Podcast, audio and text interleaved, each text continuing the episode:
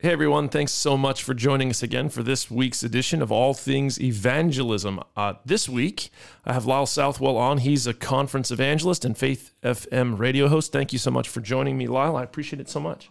Hey, it's great to be here, Matt, with uh, All Things Evangelism. Been a while since I've been on uh, this podcast, so super keen to jump back into it. It's been a bit, and uh, the reason why I wanted you to be a part of this conversation today, Lyle, was because you are both married and you're an evangelist. And so today's uh, episode is on marriage and evangelism and the consequence of, uh, of marriage on our evangelistic mission. And you've got a successful marriage. Praise God. I have a wonderful wife. Yes, from what I can gather, you guys are happy. Yes. Yes.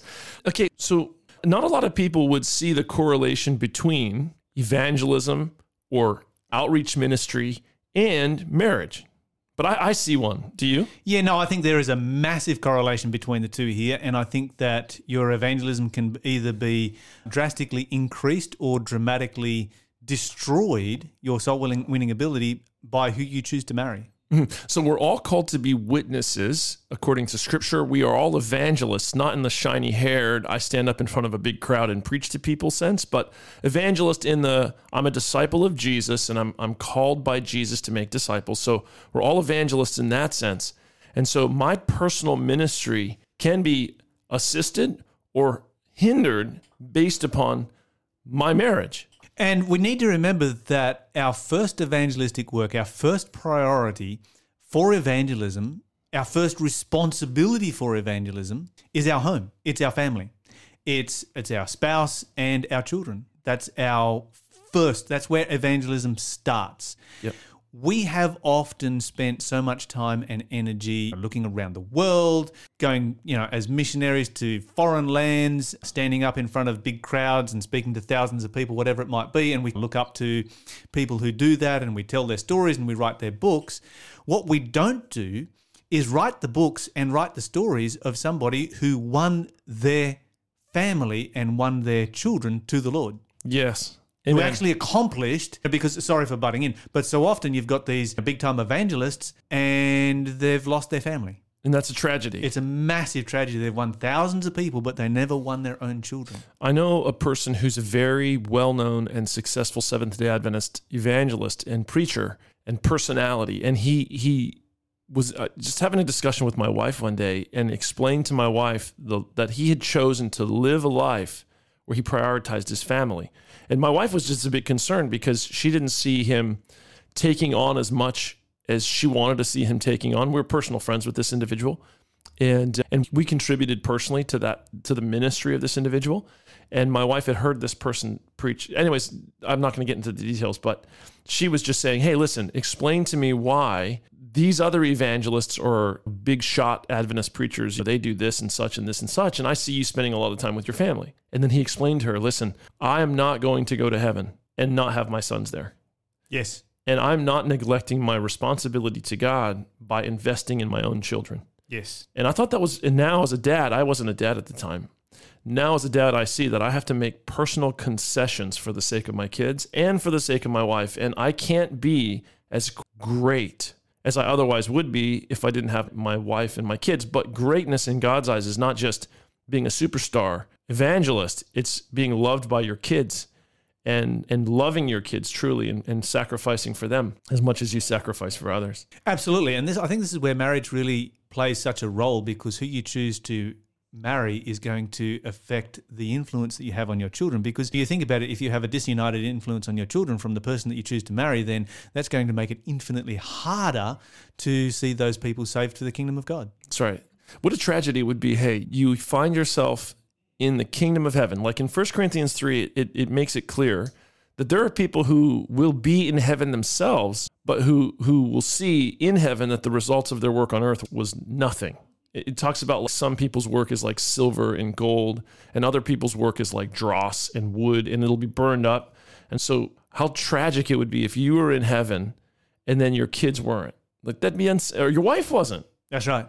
Yeah so getting to a little bit of a different part of this topic i want to fulfill god's purpose in my life. I want to be a great soul winning minister.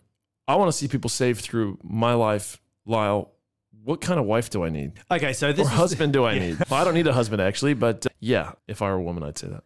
Okay, so this is where the Bible presents a tremendous variety. And that's the model that we have. We have every different model that there is for people getting together and the people that they get together with. There is one thing that is consistent all the way through. I'm going to come to that in just a moment. But the Bible doesn't give you a formula for either how you get together or who you get together with. God has created us with a brain, and this is like one of the most amazing things ever. And so often, as human beings, we like to switch the brain off. We're like, just give me a tick box, and if I can tick the tick all these boxes, fill out a survey, and then I will meet the one, which is a Hollywood concept, not a biblical concept. But I'll meet the one, and then we'll be we'll live happily ever after. And so you've got so much variety in the Bible. You've got you think of how people get together. For instance, you've got Isaac and Rebecca, which was an arranged marriage and blessed by God. You've got Ruth and Boaz, which was a marriage of where there's a very wide age gap. She was a young girl, a damsel, the Bible says in the in the old King James version, and he's an old dude. You've got and, and blessed by God. You've got let me think, Hosea and Gomer. That's a pretty wild story. You've got uh, Moses and Zipporah, which was a, a, cross. She was Ethiopian girl. So a cross-racial marriage. You've got all of these different kinds of variety, but the one thing that they have in common is that God is behind it and God is directing it, and uh, the successful marriages are the ones where they are both worshippers of God. And so you've you've basically what the Bible is telling you there's no set way. I want you to use the brain that I've given you and enjoy going out there and finding somebody and building and creating a relationship with them so long as I am at the center of it. No, that's cool. I really appreciate that. I, I do. I did a relationships talk this weekend for the University Church here in Newcastle. And one of the things I said to them is look, I'm going to advocate for certain ideals. As you pursue a relationship, I'm going to share with you some ideals that you should strive for in a relationship and in a partner. But I'm not trying to constrain you or confine you to these ideals, right? Because there's lots of different ways relationships develop and begin. And uh, yeah, I don't want to, yeah, indict anyone else's relationship or even, yeah, make you feel like if it doesn't happen like this, then God can't be behind it and I can't have a great relationship and a fruitful marriage. Yeah, absolutely, absolutely. This the, and and this is the uh, and, and this is what I see coming through. I think the important thing here is that with all of the successful relationships, they are relationships where both the husband and the wife love God and serve God. Those are your successful ones. Not all of the relationships that I mentioned were successful. And the unsuccessful ones are ones where they didn't have that unity in service to God. No, that's good. I appreciate that. So th- there's something that the Bible says in this is in regards to elders. It's in 1 Timothy chapter 3. And it seems to indicate that that your fitness for leading in the church is directly related to the condition of your marriage. Yes. And that's an interesting, that's a challenging. Yeah, I don't know if anyone out there who's listening is familiar with 1 Timothy 3. It gives the characteristics of an elder, it just gives the kind of character description of an elder, what they must be. It says the husband of one wife, ruling their own home well, respected in their local community, apt to teach, experienced. And so you get various characteristics. And these characteristics seem to indicate very clearly that that your relationship with your spouse has a lot to do with whether or not God you're your to be qualifications success, for your qual- being a leader in the church. That's right. And uh, to me, that's interesting. And there's another statement in the either first or second Peter. This has just come to my mind. But in, in first or second Peter, where it talks about your prayers being hindered when you're not loving your wife the way that you're supposed to. And so there's another correlation between your marriage and your relationship with your spouse and God's blessing on your ministry.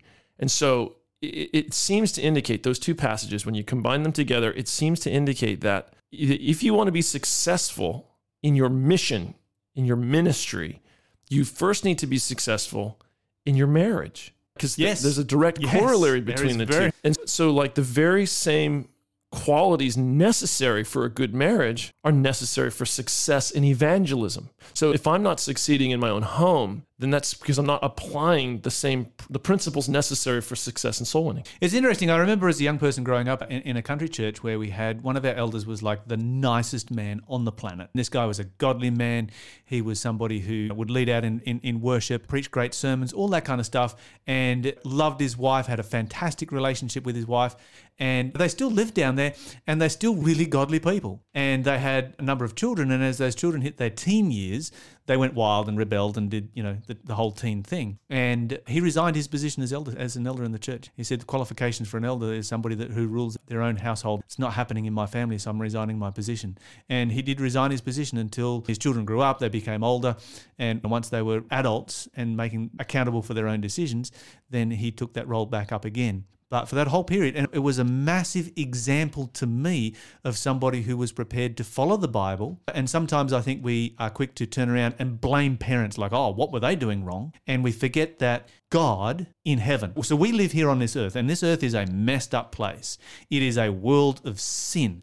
And that throws all kinds of curveballs that we can never, ever account for. But we forget that you've got God who is in heaven before sin exists in a perfect universe, he lost one of his. He lost Lucifer. And sometimes I think that we need to be, we feel the need to be more powerful than God when it comes to raising our children. We have no guarantee as to the decisions that our children will make because they are individuals. And, and yeah, that was, but for me, that was a, an example of somebody who took the Bible seriously in that particular uh, circumstance and as a result of that that's what that's what he chose to do like my own family my, my household is a mess right now my, my kids are running around and they're they're doing this and doing that and doing the other and so I can't be an elder in this church there's a practical part to to that counsel of Paul in, in, in 1 Timothy 3. So if my family is not in the condition that it should be in, then should I be exhausting myself being an elder over the church? Like, why not take the time necessary to fix my family before I take on church responsibilities. So I think it's it's an issue of priorities. And Paul realizes that your number one priority, as you were saying at the beginning of the podcast, is, is your, family. family. And so in order to prioritize your family, he's basically saying, look, if you can't rule your own home, you shouldn't be ruling in the church. That's not just you're not good enough because your your family's a mess, and so you're not no, good because, enough. Because this no, this, this person that I knew was yeah. very much a good, a, a, fantastic leader in the church. Yes, yeah, that's right. And sometimes we see that Paul is just being like maybe arbiter. Here's a standard, and if you're good enough to meet this standard, you're good enough to rule in the church. No one's good enough to have authority on a spiritual level. None of us are because we're all fallen and sinful. But I think what he's saying is your first priority is your home and your family. And therefore, if your family's fallen apart, man, fix it get to work with your children and with your wife and get your house in order. And then now you're prepared to get out into the church and serve the church and bless the church and be a successful missionary evangelist. And yeah, I think there's a lot more like practical sense in what Paul is counseling that we normally think. And yeah, I'm working for the church in the conference. And if my wife is falling apart, and uh, then I need to make that, make her health, her emotional health, her spiritual health, her mental health, her physical health, my first priority, and put my job and my ministry in the back seat. As you would do with any job. That's right. Yes. That's it. Bro, okay. So in Ephesians chapter 5, you've got the probably the most famous passage about marriage. Period, I would say. At least in the New Testament. And maybe it's up there, right? Because you've got like Ephesians 5, and then you've also got Jesus' statement, and for this reason, a man will leave his mother and father. He's quoting yes. Genesis. That's really famous. But I would say Ephesians 5 is probably the most famous counsel to husbands and to wives. And is there any like wisdom there for us in relationship to evangelism and mission? Uh, hey, where do you want me to start? Wherever you want. I'm just turning to Ephesians chapter 5 and having a, a, a quick uh, scan through the passages here. And th- there's this great passage here, verse 25 Husbands, love your wives, even as Christ also loved the church and gave himself for it. I think that husbands often, when you look at that particular passage, they're actually like, yeah, yeah, we're supposed to love our. No, you're supposed to love your wife in the way that Jesus loved the church and gave himself for it. That's an incredibly high calling. That means that you love your wife to the point that you would hesitatingly give your life for her. This passage it's, it's, it's, it's, a, it's, a, heavy calling and it's, and it's a key to the success of it. The, the Apostle Paul, it's funny for me because I, I want to pull him aside, take him into a room and say, dude, you, were, you weren't married when you said this. What's wrong with you?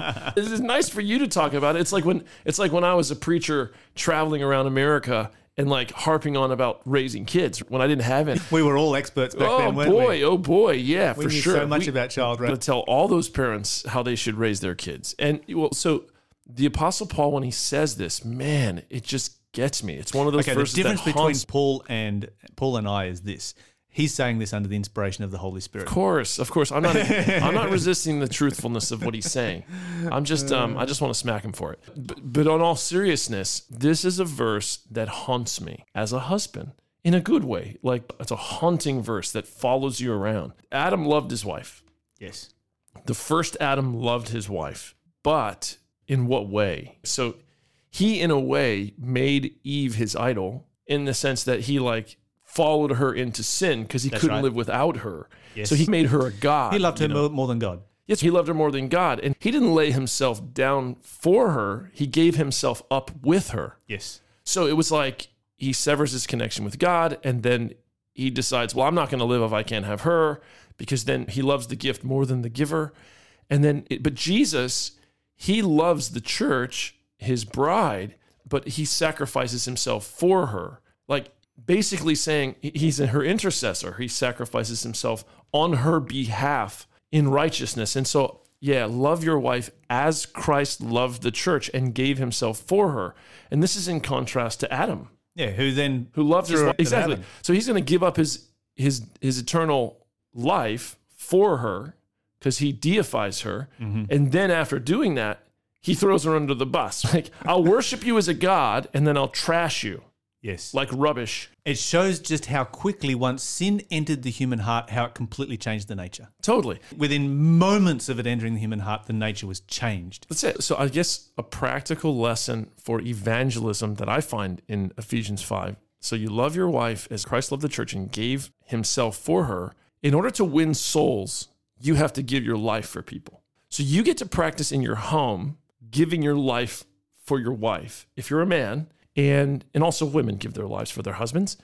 And this helps us be better soul winners Absolutely. because we're if we're training ourselves to be unselfishly sacrificial to our spouses it's going to make it easier to be unselfishly sacrificial for others Exactly. jesus says unless a kernel of wheat falls to the ground and dies it remains alone Now, of course, there's this other passage in Ephesians chapter 5, Matt, which I'd love to hear your thoughts on, where the Bible says, Wives, submit. i know you're such a cheeky boy i know you love me that's australian love right there put me on the spot so so you want to read the passage that you want me to comment? I just on? read it. no but It's, just it's Ephesians chapter read the- 5 read the and, verse, thing. and verse 22. It says, Wives, submit. okay but read the rest of it All right, all right, all right. You, you want some context. just a little bit My, wives, submit yourselves unto your own husbands as unto the Lord. For the husband is head of the wife, even as Christ is the head of the church, and he is the Savior of the body. Therefore, as the church is subject unto Christ, let wives be subject unto the husbands in everything. And then, of course, it goes on and says, Husbands, love your wives as Christ loved the church and gave himself for it. Okay, yeah, for sure. So, in the context of the home, Paul is teaching that we get the privilege of modeling the gospel narrative, the gospel story. So, Jesus gives up his life for the sake of his wife, and we husbands get to model that in the marriage relationship. And Jesus submitted himself to the Father, and that saved the world. So, submission saves the world. And when Jesus submitted to the Father, he was submitting to the righteous love of God for the sake of humanity. And so, all the, the basic teaching here, and I'm not going to get into the nitty gritty, there's tons that can be said, but basically, the home is to replicate the gospel. Yes. That's what he's saying. And so, when the Bible says, wives submit to your husbands, it's not saying your husband is the dictator of your life Not at and that all. you're to be Not the mindless slave who does whatever he wishes at any moment. It's just simply saying, hey, women, Never sign Ah, up. my wife is one of the freest wives I know. Like I'm basically a libertarian in my home, but I affirm the biblical model that I am to I'm called by God to be the head of my home, but not in the sense that traditionally some people have seen that to, to, to be. Yes. But I get to take responsibility for the well being of my home, to be the protector, both emotionally and physically, of my family. And that's a noble responsibility. It's not like a privilege in that I'm raised above. I just have a position of service that is unique to me. And my wife has a position of service that's unique to her. And we love that and we appreciate it because it gives us the chance to develop our characters and be more like Jesus and to model the gospel in our homes. And so the basic point is model the gospel in your home. Submission save the world. Unsacrificial service save the world. Husbands love your wives. Women respect your husbands. And I've always noted when I consider Ephesians 5 and this is a conversation on marriage and evangelism, not so much marriage, but it's good that we're talking about this because it it applies to evangelism. Because women who can't accept Ephesians 5 and men who can't accept Ephesians 5 are not going to be good soul winners because they don't have the love, the heart, the humility to do what it takes to win people. And when So- you don't have harmony in the home, it completely it, it just tears apart your ability to be able to minister. Well, that's right. So it's always occurred to me that God would not say specifically to males, husbands, love your wives. And he would not say specifically to women, women, respect your husbands, if it was natural for women to respect their husbands and for men to love their wives as Christ loved the church. And so my friend Ty, he always says, I, I, I, he feels a bit uncomfortable with making too much of of the idea of women respecting husbands and husbands loving women because he says that love involves respect and respect involves love and so he just likes to think of it all as one big package but i, I don't uh, the text says what the text says It does. right so i'm not afraid of the text because god is good and god is love and whatever he says is ultimately the best Yes. and there is no oppression in it. Somebody may read that into the text, but whatever, that's their problem, not the Bible's problem. So for me, I, I feel like, no, God is just being very practical. He understands that men don't naturally love women the way they should, and women don't naturally respect men the way they should. And so he's addressing our natural flaws and faults and saying, women, here's an area that you could improve in. Uh-huh. Men, here's an area you can improve in. You don't just say, husbands love your wives as Christ loved the church, if that's what they do. Exactly. Hey, Matt, we've got a little bit of time left, and I want to Yes. address a very important passage of the Bible in relationship to our witness and our ability to evangelize, and that is the passage that says, "Don't be unequally yoked."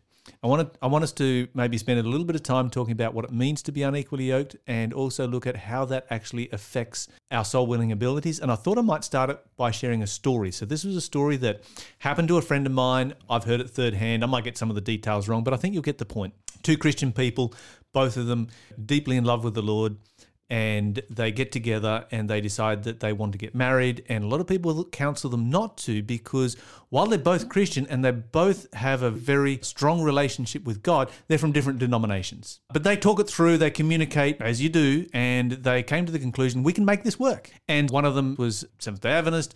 Anyway, the, the time comes like 10 years down the track, they have children. And that's what usually comes after marriage at some particular point. point, And that was wonderful. Of course, the husband wanted to have the child christened, and that was a bit of a cringe moment for the wife, but she swallowed it. And uh, then a little bit further on down the track, I think maybe what 12 years down the track or whatever it is, her husband wanted to have the child go through confirmation in the Roman Catholic Church. Now, for the Adventist mother, she saw that as being a salvational issue because confirmation was joining, becoming a member of the Roman Catholic Church, which she identifies as the Antichrist of Bible prophecy. For the father, for the husband, that was a salvational issue because without that, because that's where the salvation comes from, is through the sacraments, and without that sacrament, his daughter is lost eternally and goes to eternal hellfire. And so the mother, in incredibly distraught, comes to my friend for counsel and says, "You have to tell my husband that he can't do this because my child is going to be lost." And of course, he had to turn around and say, "This, that your daughter is his daughter as well, and he has every right to raise that girl." According to the dictates of his conscience and what he believes is right to bring salvation to his daughter, as do you. Now, think of the struggle, think of the conflict where you've got two people that love each other, they love the Lord, they serve the Lord, and suddenly their family is being torn apart because they want to see their children saved for eternity. This is one of those issues where people come to me and this verse comes up don't be unequally yoked and they're going out with somebody they're in a relationship with somebody who is a non-believer or is a believer of a different faith. And on this one i'm just very black and white. And the reason that i'm black and white is because i have seen this so many times. I've seen the absolute level of pain that is created when a couple get together who are on different wavelengths spiritually and Paul says, the Bible says don't. Paul says don't. God says don't. I say don't. And I say that if you are in that kind of a relationship, you have this marvelous device. It's called the telephone.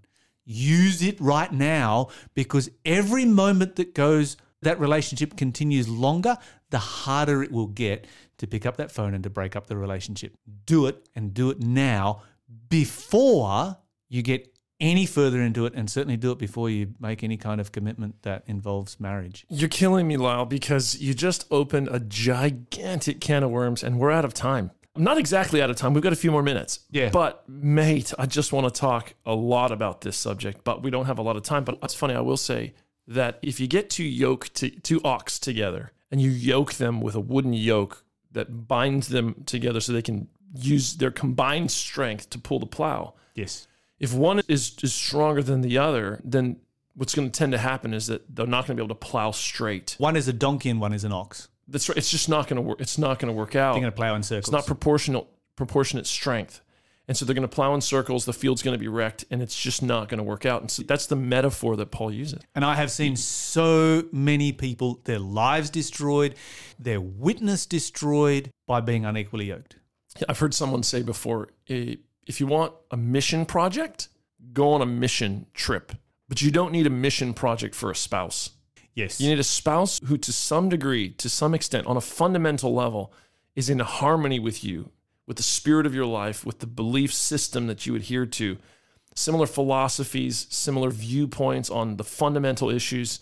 And if you don't have that, you don't have union, you don't have harmony. And the two are supposed to become one physically, but also emotionally and spiritually. And if you're just on different planets, how can you create a home where there's harmony and peace and synergy? It's just very difficult. And so, yeah, that's really important. And okay, so I appreciate you saying this, and you've just come with it strong. And I appreciate the strong stance on this because taking a strong stance on this is not being unloving. It's actually being very loving because you see the damage and the difficulty that arises when people haphazardly enter into a marriage and they allow their passion to override their reason and, and they're not thinking clearly. Do you want to say maybe a word or two and close? Do you have anything else you want to share on this? Because we can go for another half hour because of the can of worms you, you opened. But we this was shut- a can of worms that when we're talking about marriage and evangelism, we cannot avoid this one. yes.